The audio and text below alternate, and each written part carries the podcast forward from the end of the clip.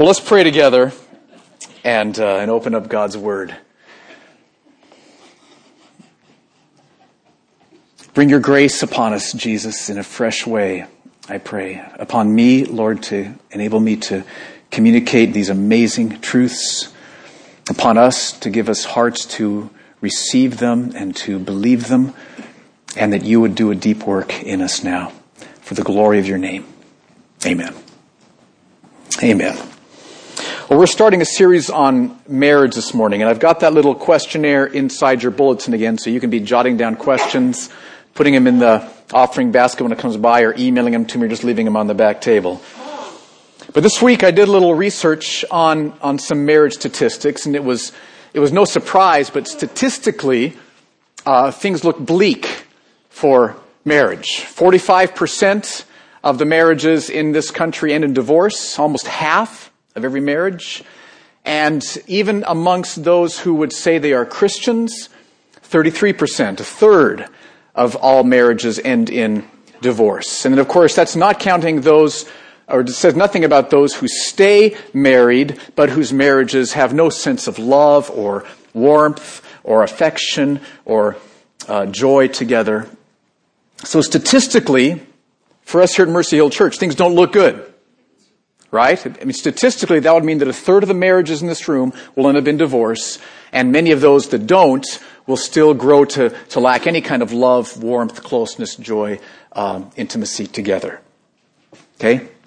But that's not what God wants. It's not God's plan. It's not God's purpose. God's intention in marriage is that your marriage would be a place of deep, profound closeness and love and loyalty and affection and warmth and joy. That's his intention for your marriage. His intention is that your marriage would be so full of Jesus love as you love each other that your kids would see Jesus love in the way you relate to each other. And that your brothers and sisters in your home group would be encouraged about how loving Jesus is as they watch you love each other. And that your marriage would be like a little kingdom outpost there in your neighborhood, shining with Jesus' love and mercy and goodness to your neighbors around you. That's Jesus' intention for your marriage. Doesn't just want your marriage to survive, he wants it to thrive. Right? So the big question is, how's that possible? Third of marriages of people who say they're Christians end in divorce. How is it possible to resist that, to avoid that, and to have a marriage that thrives? The only way that's possible is if your marriage is based, built on Christ's grace. The only way it's possible is if your marriage is grace based. And that's what I want us to, uh, to dig in a little bit deeper. I want to explain that this morning. What does that mean? And then over the next weeks, I want to drill deeper into what that looks like and how it's expressed in different facets of, of marriage. So, what does it mean to be grace based for a marriage? Now, to answer that, you got to start with what God's purpose is for marriage. That's where I want to begin this morning. Somebody wrote a question down about that. What is the purpose of marriage? So, to answer that, let's turn to Ephesians chapter 5. If you need a Bible, go ahead and raise your hands. We are passionate about the Bible here. I'd like each to be able to have one. We're going to look at a lot of different scriptures this morning. So raise your hand. Usher will bring you a Bible. Ephesians chapter 5 is on page 978 in the Bibles we're passing out. A little bit of background so you have some context for this book. Ephesians or it was, is a letter written by Paul to a city, believers in a city named Ephesus. Around AD 50, Paul had gone to Ephesus and preached about Jesus. A handful of people put their trust in Jesus Christ, were saved. A little church was planted. Paul stayed there for about another uh, two years, and then he left. And then uh, about eight years later, AD 60, Paul wrote this letter to them. And what Paul focuses on in this letter, his letter to the church in Ephesus, is two things. He describes the wonders of God's plan of salvation in Jesus Christ. And then he spells out how that transforms different areas of our lives. He just goes through our areas of life one at a time. And in Ephesians chapter 5, second half of that chapter, he talks about how God's work of salvation in Christ transforms marriage. Now, we're going to be digging into this whole passage more in the weeks to come. But this morning, I want to focus just on verses 31 and 32. So look at what Paul says here. Therefore, reading Ephesians 5:31, a man shall leave his father and mother and hold fast to his wife, and the two shall become one flesh. This mystery is profound. And I am saying that it refers to Christ and the church. Okay, now in verse 31, Paul is quoting a verse that's first found in the Bible back in Genesis chapter 2, verse 24. Genesis 2:24 is arguably one of the most important verses about marriage in the Bible. So I want to get the context of it or have you get the context of it. So let's turn all the way back. Keep your finger here in Ephesians 5 and turn all the way back to Genesis chapter 2 and I want to show you what's going on with this verse so we'll have an understanding of what Paul wants us to understand when he quotes it in Ephesians chapter 5. So here's some, here's some background. You all the way back there, Genesis is the very first book of the Bible, all the way back to the left, Genesis chapter 2. Are you all there? Okay, and in verse 7, we see that God creates Adam. Genesis 2 verse 7. Then the Lord God formed the man of dust from the ground and breathed into his nostrils the breath of life, and the man became a living creature. And then in verses 8 and 9, God creates the Garden of Eden for Adam, and plants, and fruit, and rivers, and he provides for Adam almost everything that Adam needs. And the reason I say he provides almost everything that Adam needs is because at this point Adam is alone. And God sees that that's not good. Look at what God says in verse 18. Then the Lord God said, It is not good that the man should be alone. I will make him a helper fit for him. And so God brings all these animals to Adam, but out of all the animals, none of them are a helper fit for him. And then look at what God does in verse 21. So the Lord God caused a deep sleep to fall upon the man.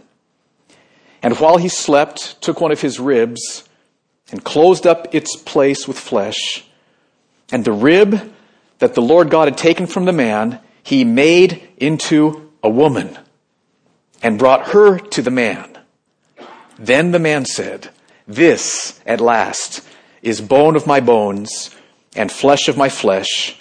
She shall be called woman because she was taken out of man. So it was not good that, that Adam was alone. And God met this need by creating Eve, his wife.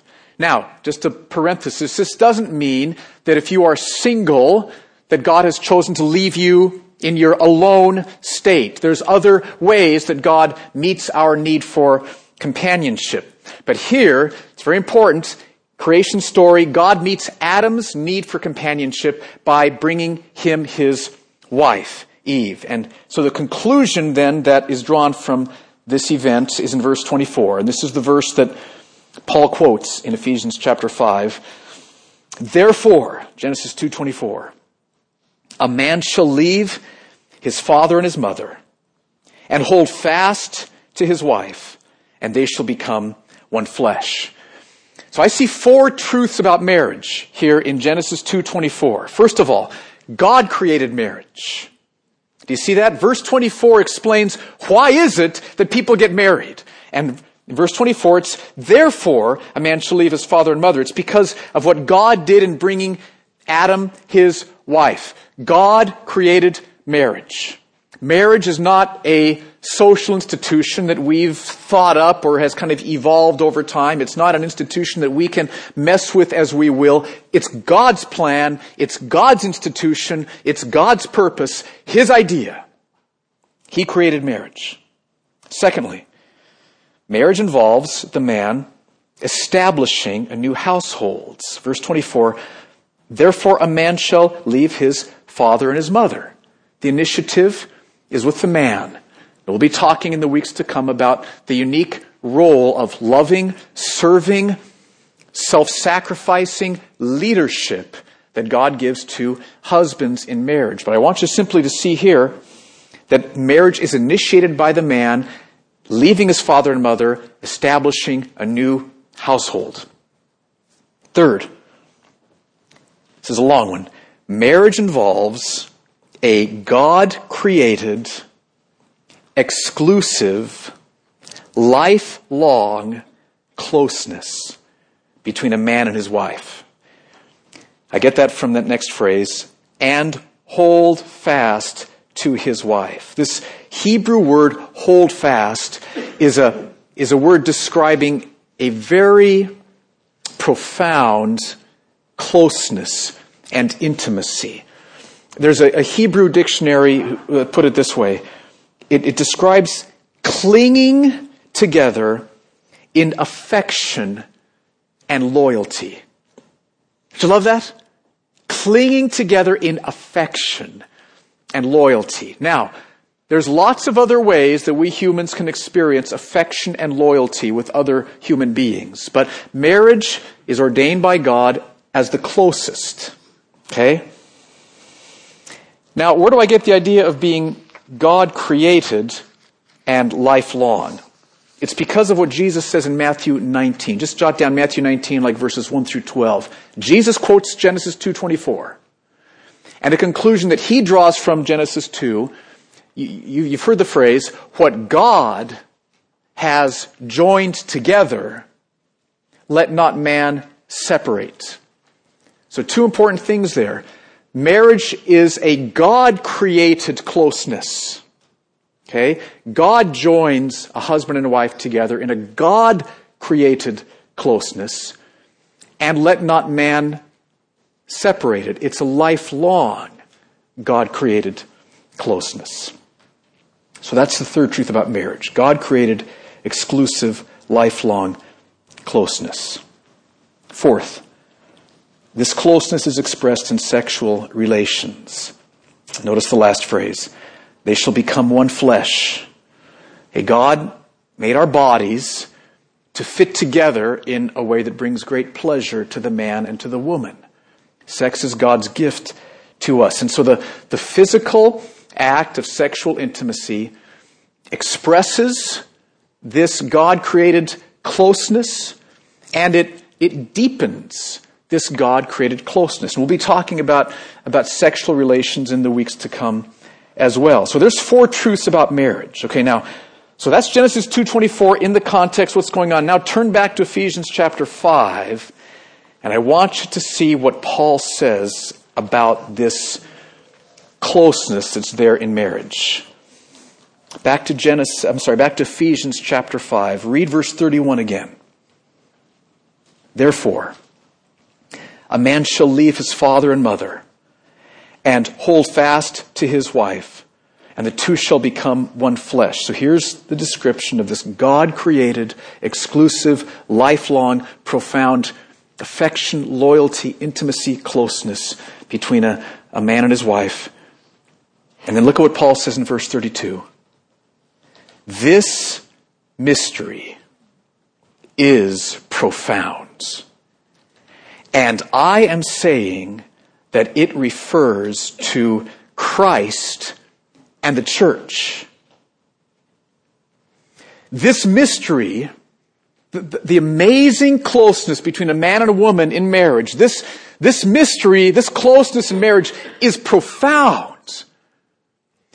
And Paul is telling us that, that it, this closeness in marriage, refers to something else. Christ and the church. The closeness of marriage, the, the unity of marriage, the affection, the loyalty, the one flesh, the, the bonding together that God creates in marriage is a profound thing and it's referring to, it's pointing to, its purpose is to display Christ's love for the church, Christ's gracious covenant with his bride. You know, Jesus came, laid his life down to save his bride, the church. Jesus alludes to him being the groom and the church being the bride. This is a metaphor throughout the Old Testament, Israel being the bride of God. And, and all through the New Testament, Jesus is the groom and the church is the bride. This is the picture of what God does for us through Jesus Christ. Now, again, when you hear the word church, when you hear that this closeness of marriage points to Christ and the church, don't think of church as a building or as a meeting. Church is the redeemed. God's saved, blood bought men and women, starting back Genesis all the way through to the end of history. That's the church. Saved people, people who have put their trust in Jesus and through Jesus' death on the cross have been forgiven and justified and born again. So that's the purpose for marriage. The profound closeness of marriage described in Genesis 2:24, quoted in verse 31. That profound mysterious closeness of marriage refers to, points to, has its purpose of displaying Christ's grace towards the church. That's the purpose for marriage. Before there was any marriage, before anything was created, God had planned to send Jesus to die on the cross to save men and women like a groom, his bride, the church. Before anything, before creation, before anything. And then God instituted marriage. And one of the purposes for this, this temporary institution of marriage is to display Jesus' grace towards the church. And the day will come when marriage will be over. Right? Jesus made that very clear in the, in the Gospel of Matthew.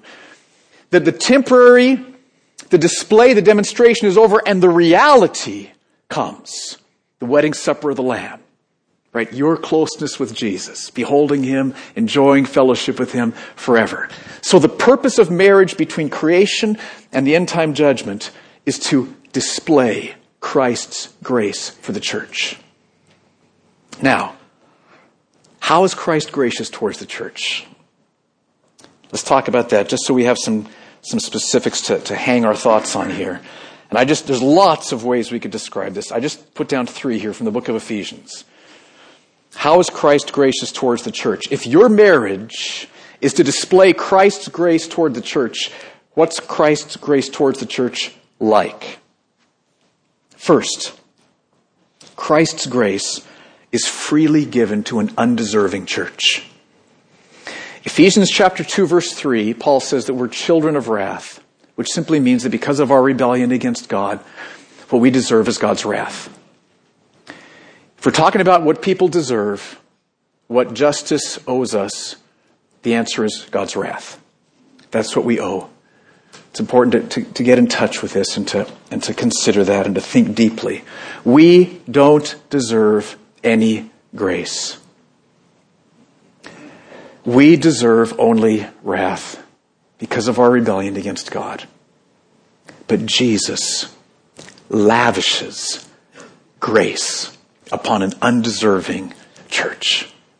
Pours his grace out upon an undeserving church. And so, that's what marriage is to display. Okay? As husbands, wives, as you continue to give each other undeserved grace. It is so easy in marriage to start thinking about what you think your spouse deserves now. You should never go there. It's not your call. Your call is to display Christ's grace towards the church, and his grace pours out upon an undeserving church.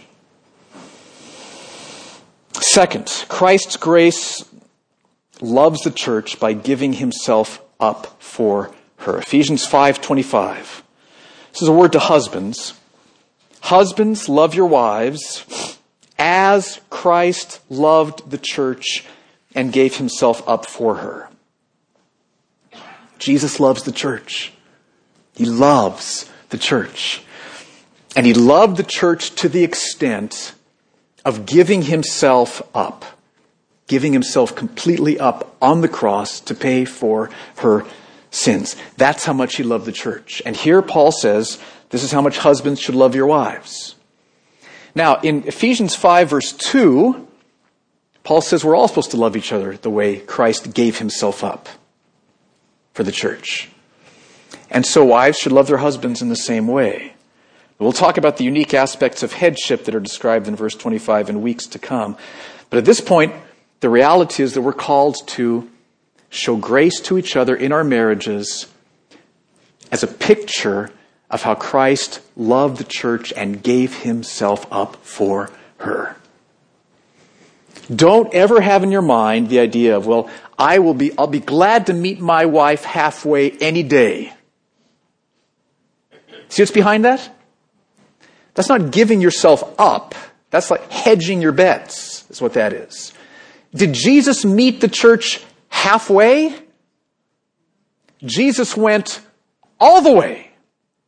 He gave himself up for the bride. That's what we're called to do.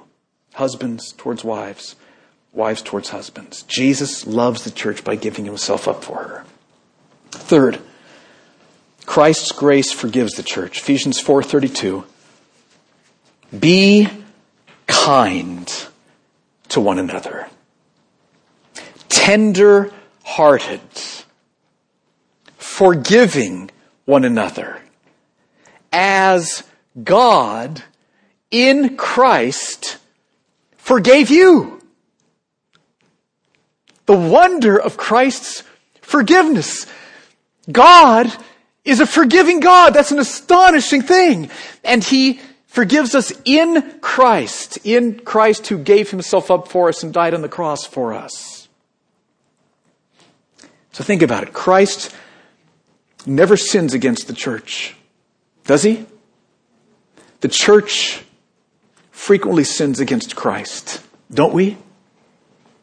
And Christ forgives us again and again and again and again. We need to talk about this in the weeks ahead. I am sure there are marriages here in this room where the, the mountain of grudges held against each other is high. And the separation between you is great. And God can remove that mountain. It'll take some gutsy initiative, men. But he will give you grace. Forgiveness will come. That's what marriage is to display. Husbands and wives forgiving each other day after day after day after day after day. So that's Christ's grace. And God chose to create marriage. One of the main purposes of marriage is to display Christ's grace. This mystery is profound. And Paul is telling us it refers to Christ and the church. That's the purpose of marriage. Okay, now I thought it might be helpful at this point to give you a couple of specifics as to how this might look. How might marriage picture Christ's grace? Now, I thought of three kind of dramatic examples, but just I want you to get a flavor of what we're talking about here. And then I'll show you how this makes it, I hope, really clear that your marriage has to be based on grace if it's going to display grace. You have to be receiving Christ's grace if you're going to be showing Christ's grace. Here's a couple of examples. Imagine a husband whose wife, very soon after they're married, becomes sick and bedridden and is an invalid for the rest of her life. That's what happened. I've told this story before. Benjamin Warfield, who was a theology professor at Princeton, uh, early 1900s, he married Annie Kinkead, and the two of them went to Europe on their honeymoon where she was struck by lightning and ended up bedridden and invalid for the rest of her life. And Benjamin Warfield loved her and cared for her for the rest of her life, was faithful to her. He couldn't leave the house for more than two or three hours at a time. And so he didn't. He just laid his life down for her. And so, so can, see, that marriage fulfills its God-given purpose. Do you see that? What a display of Christ's grace towards the church. As Benjamin Warfield gave himself up for his wife. It pictures Christ giving himself up for the church. As Benjamin Warfield would not leave his wife, it displays Christ not leaving the church. It fulfills God's purpose for marriage. You might think, how could the marriage like that fulfill its purpose for marriage? When you see it from God's perspective and from a, a God centered, grace centered perspective, it fulfills the purpose for marriage.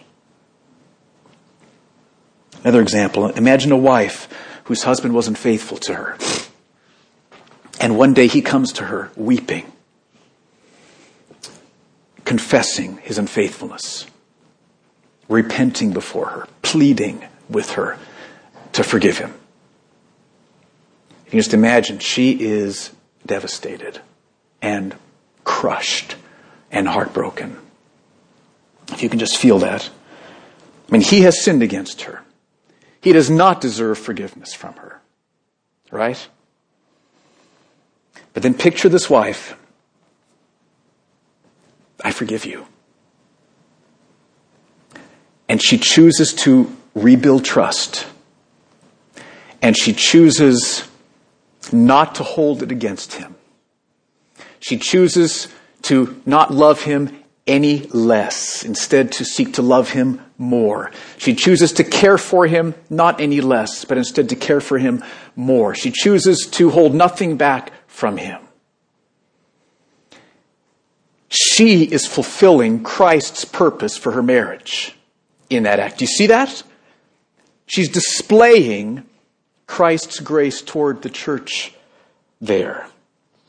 So the fact that she's giving forgiveness to an undeserving husband displays Christ's forgiveness to an undeserving church. Do you see that? Her dying to her dream of having a faithful husband. She's got to give that up for him. Shows Jesus giving himself up for the church. Do you feel that? Okay. Her continuing with her husband shows Jesus saying to the church, I will never leave you, I will never forsake you. It's a display of Christ's grace. One more example. A husband who knows that distance has grown between him and his wife over the years. There's been lots of pain, there's been lots of bitterness, there's been lots of grudges held, there's been lots of discord, and you know how it can happen. The distance has grown over the years until it feels almost insurmountable at that point. There's very little connection. Maybe the kids are gone at that point, and it's like, what, what's left here? There's just this big, big wall. But instead of letting that continue, he, he chooses to love and to, to seek to initiate conversation. Hun, can, can we talk? I'm not happy about how things are going. Can we talk about this? And in doing that, it's risky, right? Husband bears the risk of, of being shut down, of being mocked, of being rejected in some way. He knows he's not good at this sort of thing. He's going to stumble over his words. It's going to feel really, really awkward, but he does it. He asks his wife if they can sit down and talk. He confesses his sin. He confesses his fault. He confesses his side of this, and, and they talk more deeply than they have in years. He's fulfilling God's purpose in their marriage. Do you see that? So, as he's risking awkwardness to care for his wife and to seek to restore the closeness of their marriage, he's displaying Jesus willing to, to lay it all down for the sake of the church. He's willing to endure discomfort, pain, possible rejection, shows Christ's willingness to endure great cost for the sake of the church. He's displaying Christ's grace there. So that's the kind of thing I'm talking about. That's the kind of grace we are called to display in our marriages. This mystery of marriage is profound. And Paul tells us that it refers to Christ and the church. It's to point to Christ and the church so that when your kids see you, they will learn something about Jesus' grace towards the church. When, when your brothers and sisters watch you interact, they'll see something of Christ in the church. When people in your neighborhood watch you talk together or people at the restaurant see you interacting together, they'll see something of Christ in the church. That's the purpose. See, there's going to be many times in, in your marriage when your wife will not be, or your husband will not be what you wish he or she would be. That's just reality because they're not in heaven yet. They're not perfect yet, okay? And you'll need to continue to love them for Christ's sake, to display His mercy. There'll be lots of times where it's hard for you to love your spouse. That's just the reality of marriage. Okay? I've got the best marriage I think anybody in the, in the, entire world has, and I'm sure Jan has hard times loving me at times, but she does to display Christ's grace. We're going on 34 years, right? Okay? There'll be many times where you need to give something up for your spouse. Husbands, you'll need to give things up for your wife. Wives, you'll need to give things up for your husband. And you're called to do that for Christ's sake. Okay, now one of the reasons I wanted to share these dramatic, it's like, oh my goodness. Three of these in a row, boom, boom, boom. How could anybody do one tenth of one of them? Right? That's what I want you feeling now. This is intentional. Because I want you asking the question, how is it possible? How could anyone live 30, 40, 50, 60, 70 years of marriage this way? How is it possible? There's only one way. You must base your marriage on grace, Christ's grace. Now, I'm not talking at this point about the two of you together based on Christ's grace. That's the aim. That's the goal. But you can't start there. You gotta start with what you can do. This is what you can do. You need to base your marriage as best as you can on Christ's grace. Because I'm talking about you husbands, regardless of how your wife responds, you husband doing everything you can to base your marriage on Christ's grace so that your every word and your every feeling and your every attitude and your every thought would reflect Christ's grace toward the church. That's what I'm talking about. You husbands, regardless of how your wife responds, doing what you can do I'm talking about you wives, regardless of how your husband might respond, doing whatever you can do to base your marriage on Christ's grace, so that your every word and your every attitude and your every thought and your every action is displaying Christ's grace. That's what I'm talking about. You, all by yourself, through Christ's grace, can take the steps necessary regardless of how your spouse responds. Now, that's very freeing because it means it's not dependent upon what they do. Okay? But how can you do that? It's only one way, and that is you yourself have got to sink your roots deep into Christ's grace yourself. Deep.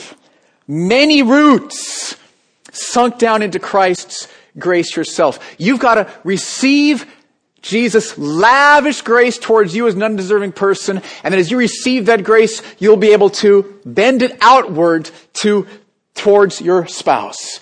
The flow of grace has got to come from Jesus to you, and then you can flow that grace outward to your spouse. You, have you've got to sink your roots deep into Jesus' grace. This is, this is so crucial. This, this is the foundational thing. You will never pull this off unless you do this. You sink your roots down deep into Christ's grace. You, you take time to, to come before Him and just wait on Him in the Word, in prayer. You, you go hard after Him. You seek Him in the Scriptures. Jesus, pour your grace into my heart. Fill me now with your love. I want to be rooted and grounded in your love for me. And as you do that, earnestly, passionately, Jesus will pour His grace into your heart. And there will be two profound results in your heart. One is you'll be secure because you know all your sins are forgiven. You've been reconciled to God who's now your Father. God's faithful promises, like we sang the song this morning, great is your faithfulness. His faithful promises will always be kept for you. He will guide you. He will provide for you. He will strengthen you. He will sustain you. He will meet you. He will comfort you. He will satisfy you. He will never leave you. He will never forsake you. Your future is full of God's faithfulness. You are secure in Christ. And so it doesn't make any difference what your spouse does or doesn't do. You're secure. You have Jesus. Your roots are sunk deep. You feel that? The second result is you'll be satisfied because you'll have Jesus in your heart. I'm the bread of life. He who comes to me will not hunger. He who believes me will never thirst. All of you is more than enough for all of me, as we sang this morning. Have you tasted that? The best thing you can do for your spouse is to go hard after God, to experience Christ's grace being poured into your hearts. Do that for your spouse's sake. Oh, this is important. It's, it's so easy for, for churchgoers to pay lip service to this and not to experience it. Do you experience this?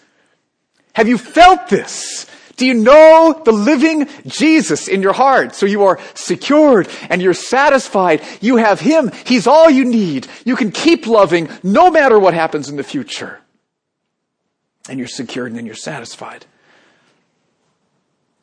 That's how it's possible.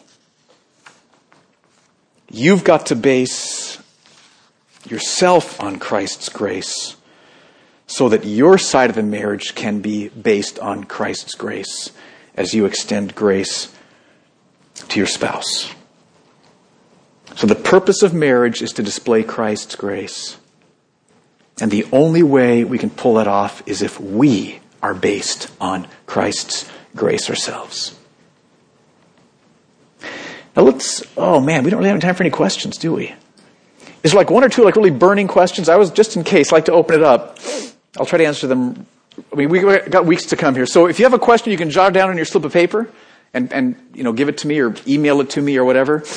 We probably don't have time for questions. Some of you have given me some really good ones and we're going to be addressing them as they come up in the appropriate topics. Let me close by giving you two assignments, specific assignments. First is, just what I was saying, take special time this week to sink your roots deep into Christ's grace towards you. Oh, He loves you. He loves you. He has grace towards you, undeserving you and take time to sink your roots deep with all your heart in prayer and in the word. Pour out your soul before him. Cast all your burdens upon him. He cares for you. You'll be secured and satisfied in his grace. First, that's the first assignment. Second assignment. Husbands, initiate a time to talk with your wives. Ask them this. And wife can ask the husband the same question. What's one way I could show you more grace? Okay? What's one way that I could show you more grace? And then just stop there. Okay? Just stop right there. That's plenty for this week. And then sink your roots deep into Christ's grace and give them that grace. And start to experience the flow of grace from Christ to you, through you to your spouse. From Christ to you, through you to your spouse. Oh, it's getting hard. From Christ to you, through you to your spouse. i have had a lousy day at work. Okay, from Christ to you, through you to your spouse. From Christ to you, through you to your spouse. The flow of grace. That's what we're called to do. Let's stand together. I want to pray this over us.